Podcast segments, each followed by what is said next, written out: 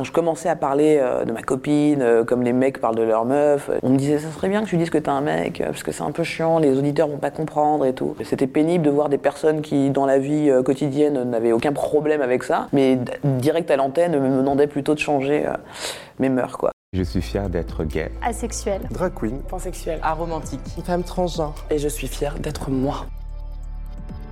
Salut, je m'appelle Shirley et je suis fier d'être là déjà. Je suis fier d'être moi et je suis fier d'être noire, non-binaire et fier de tout ça. À la maternelle, j'avais 5 ans, euh, il y avait Manon dans le bac à sable et j'étais là, waouh, ça y est, je sais. En fait, je me suis pas posé beaucoup de questions au tout début, genre euh, collège, lycée, je draguais. Alors, je draguais des gars au collège parce que je voulais être à la mode comme toutes mes potes, tu vois, avoir mon gars, mais un peu comme je voulais avoir mes Air Max, quoi. Je demandais à tous mes potes, tu veux sortir avec moi? Non, tu veux pas sortir avec moi, ok. J'enchaînais comme ça. Et puis, euh, au lycée, j'ai commencé à draguer des filles. Mon prof de physique-chimie, à un moment donné, qui me voit mater une meuf et tout au lycée, qui fait mais qu'est-ce que tu fais? Et qui me pointe un peu le truc de qu'est-ce que ça veut dire de regarder des filles quand on est une fille? Tu il est un peu choqué et tout. Et là, je me suis dit c'est marrant, il voulait que je nomme un peu, euh, il voulait que je dise le mot lesbienne quoi. Et j'ai commencé à capter à ce moment-là qu'il fallait euh, s'auto-définir. Euh, le lycée, c'était incroyable parce que donc euh, j'ai fait une fixette sur cette fille en mode ah je veux trop sortir avec elle. Elle sortait avec des gars et tout et elle me disait non et j'étais là si.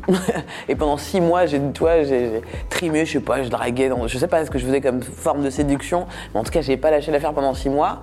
Et puis on a fait une sortie à l'Opéra de Paris avec ma classe et je sais pas ce qui s'est passé. Je crois qu'elle s'ouvrait de plus en plus et puis on s'est tenu la main comme ça, c'était trop mignon. Pendant un moment lyrique de ah, puis on se tenait la main fort comme ça, et puis le cœur qui battait fort. Et puis après, on est rentré euh, dans notre petite campagne, enfin campagne en 7-7 quoi. Et donc je la ramène dans sa Fiat Punto là, et là on se fait un bisou, et puis après, t'es trop content quoi, tu fais la roue comme ça dans la rue. Et euh, ma famille qui m'a fait une annonce.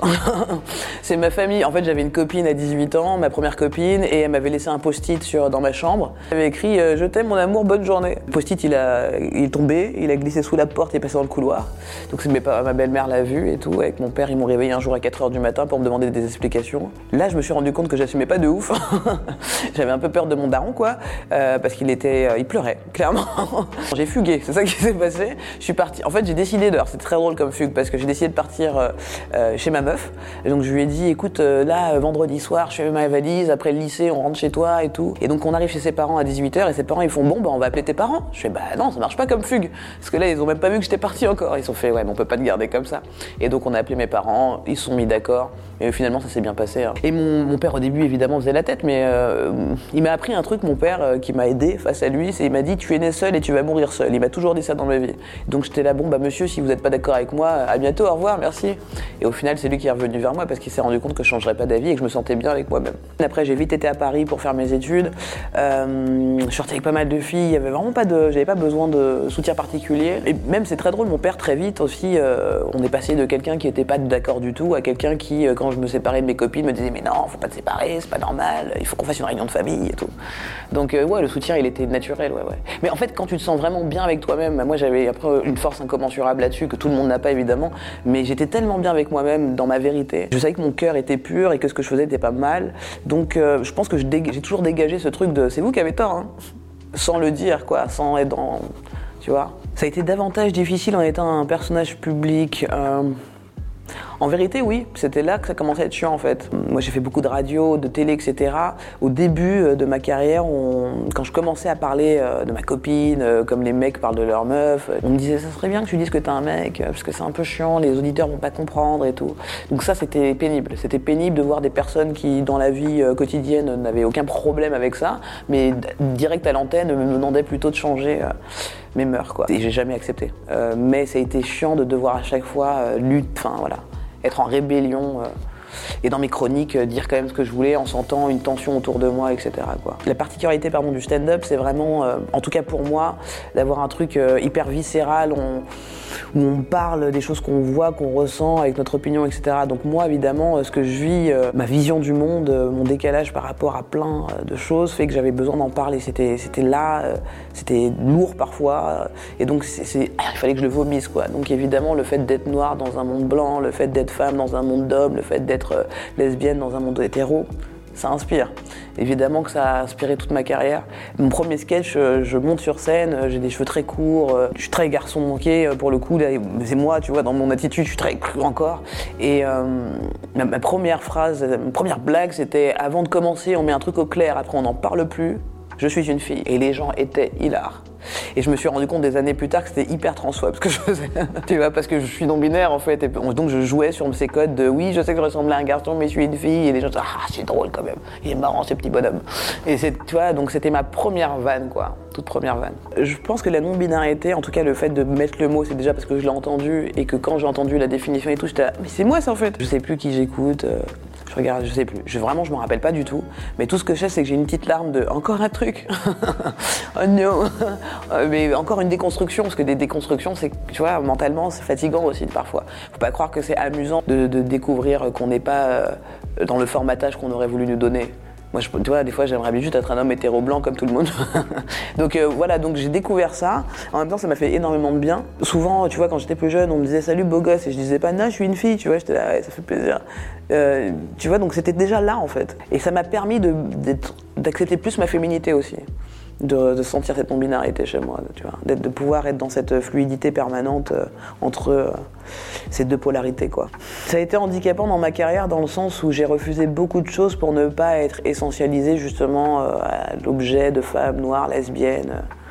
une émission très connue avec un animateur très très connu qui m'appelle ah, Charlie, j'adore ton personnage de lesbienne, il est excellent. C'est pas un personnage en fait.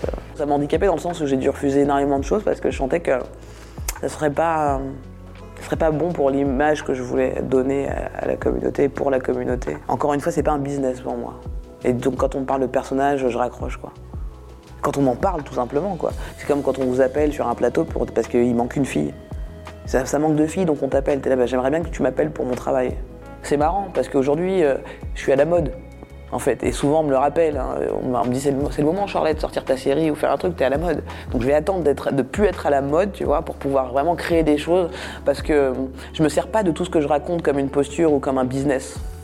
C'est quelque chose qui est viscéral chez moi. Donc c'est pour ça que j'ai arrêté la scène là. Parce que j'ai raconté ce que j'avais à raconter. Mon dernier spectacle s'appelle Être humain, il sortira à la rentrée. Et, et je, parle d'humanité justement dans tout son ensemble. Je sors des cases. J'ai été au bout artistiquement de quelque chose. Peut-être que dans des années je reviendrai. Pour l'instant, j'ai plus rien à raconter là-dessus. Bien sûr, j'ai énormément de retours, de, remerciements, de, jeunes qui, se sentent, euh, qui se sont sentis euh, soutenus, euh, pas seuls. Euh, Qu'à l'époque, on était quand même en 2012-2013 quand mon premier sketch est sorti, et euh, bah, il n'y avait rien en fait. Il n'y avait rien euh, de ma génération, d'humoristes, euh, qui parlait de ça, tu vois. Donc euh, tous les jours, en fait, ça m'arrive des remerciements et ça me touche profondément. Je suis, je suis ravi d'avoir pu faire transmettre quelque chose, une force. C'est formidable de transmettre de la force. On est là pour ça. Enfin, ma mission de vie, quoi. Vraiment, je suis très fier de ce que j'ai fait. Avec le recul, en regardant un rétroviseur, sur le coup, à chaque fois, j'étais dégoûté. Je trouvais ça nul, chiant, pas bien, pas drôle. Et en fait, je me dis bravo, la- bravo de l'avoir fait parce que tu étais seul, en fait. Et tu l'as fait quand même. Et tu l'as fait parce que, au fond de toi, tu savais que T'aurais voulu toi aussi être dans ton canapé et voir ça, entendre ça. Ma mission est, presque terminée parce que maintenant il y a plein d'humoristes queer et c'est génial. Euh, je vais parler de Lou Trottignon, je vais parler de Tani, Natacha Prudent. Euh, il y en a tellement, Romain Albrecht. Euh, Il y, a- il y a énormément d'humoristes aujourd'hui qui sont fiers, qui baissent pas la tête qui font des trucs, des plateaux entre eux, qui, qui créent. J'aurais aimé avoir leur âge et être avec eux à cette époque-là et rigoler et me rendre compte que bah, j'ai pas à me justifier d'être qui je suis, j'ai juste à, à le faire. Quoi. Je suis hyper fier aussi d'avoir ouvert cette voie-là parce que parce qu'il fallait l'ouvrir en fait. Appelez-moi Jésus.